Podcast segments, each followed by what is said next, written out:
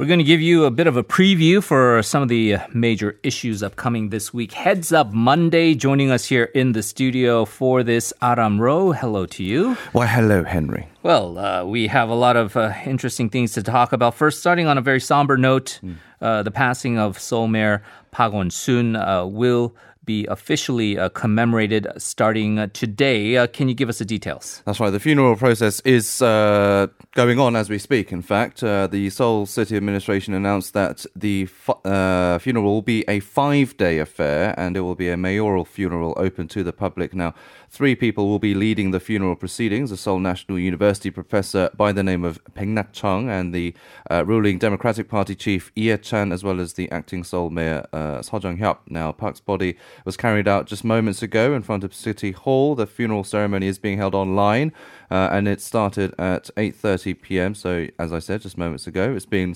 uh, live streamed on the website of the Seoul Metropolitan Government website as well as TBS's YouTube channel. So, for those who want mm. to uh, catch it can go to TBS's YouTube channel. Now, it will cir- the body will circle around uh, until about 9:30 before leaving for Seoul Memorial Park for cremation. Uh, then his remains will be buried at Park's hometown of Changnyeong, South Gyeongsang Province. Now, uh, a ruling party lawmaker said the bereaved family was thinking about a normal three-day funeral because funerals in Korea are usually held over three days. But considering the body was found late at night and that Park's son had to come from abroad, they decided to go for the five day funeral process.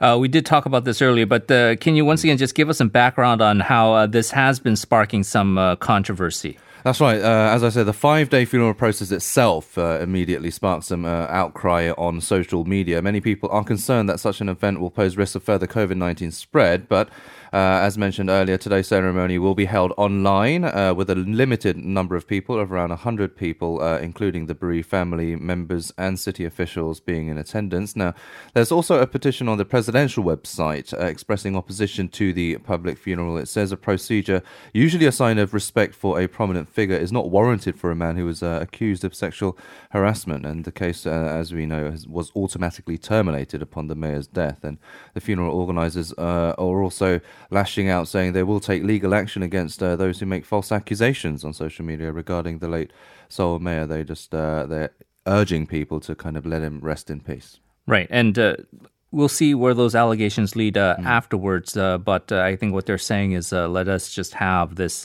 period mm. of mourning, which has had ripple effects throughout society, including uh, at the highest levels here. Aram, uh, President Moon Jae-in was set to unveil his uh, big vision for a new deal, the called so-called Korean New Deal, but because of these events, uh, that's going to be delayed. That's right. It hasn't been delayed by much, uh, just a day. President Moon uh, was actually set to publicly announce the details of his ambitious New Deal package today, but obviously because of the funeral of Mayor Park Won-soon, that has been, been postponed to tomorrow. Now, the initiative, just to remind people, is aimed at creating jobs and fostering economic growth against the impact of this uh, COVID 19 pandemic. Now, on Wednesday, the government ministries will outline uh, the so called Digital New Deal, and the following day will unveil the Green New Deal, focused more on environmental uh, initiatives. Uh, and uh, Moon am- announced his push for the New Deal drive back in April during an emergency economic council meeting. Uh, and Korea will also stretch the budget for its New Deal projects to more than 100 trillion won. That's up from an initial 76 trillion won. So the Moon is really trying to push for this New Deal. And for those who don't know what the original New Deal was, it was the rose just to get a back to our history yeah. lesson. The Roosevelt era, you know, relief, reform, and recovery back uh, from the Great Depression.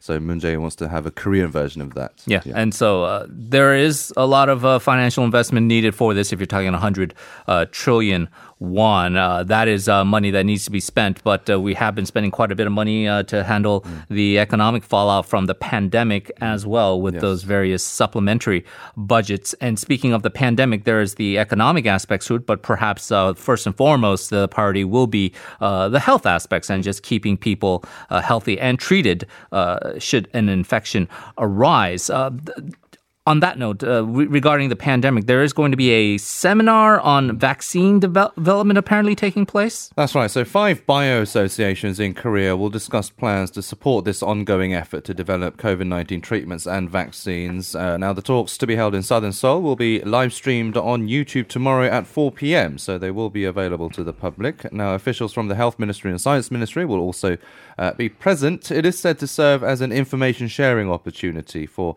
manufacturers as well as developers of pandemic related uh, medical products, as well as developers to be. So, some advice for those who want to be up and coming uh, infectious disease uh, kind of companies or these bio companies.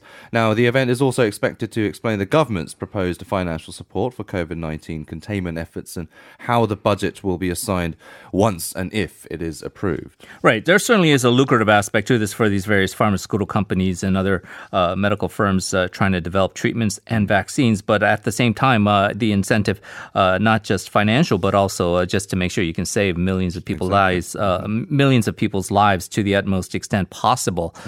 Final bit of uh, news here to uh, look forward to. Well, maybe not look forward to if you don't like uh, uh, tensions and, and fighting and, and bickering. Uh, we have the National Assembly uh, set to finally begin with all members, including the main opposition, but it looks like there will be more arguing rather than uh, cooperating. Yeah, what's new?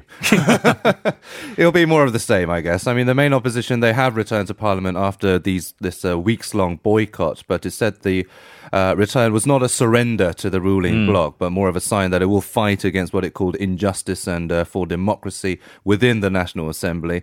Now, it has requested state audits into South Korean and US summits with North Korea, uh, as well as these allegations of misappropriation of funds at a civic group supporting these victims of Japan's sexual slavery. Uh, that has been a very controversial issue uh, recently as well. Now, there's many other contentious issues that are yet to be resolved, and the government's plan to launch uh, this anti-corruption unit for high-ranking public officials on Wednesday. That date looks unlikely at the moment. Now, Wednesday is the date specified in the law for this anti-corruption unit, but uh, if party, uh, if rival party bickering continues, then it looks unlikely at the moment. Now, the UFP strongly opposes the creation of this unit, claiming it could be exploited ironically to help cover up possible corruption among Moon's close, uh, President Moon's close aides. Uh, Right. But the ruling party is adamant to launch it within this month, so we'll have to keep our eyes open to see what happens. Yeah. So there are some points of attack now for the opposition, whether we're talking about real estate policy or this uh, whole uh, North Korea situation or even uh, the budgetary uh, spending that has been going on. All these political points of attack. So if they want to do that, uh, they might want to do it in the National Assembly, which they have not been doing uh, up till now. All right, Aram, as always, thank you very much. Hope you have a good week ahead, and we'll talk to you again next week. See you next week.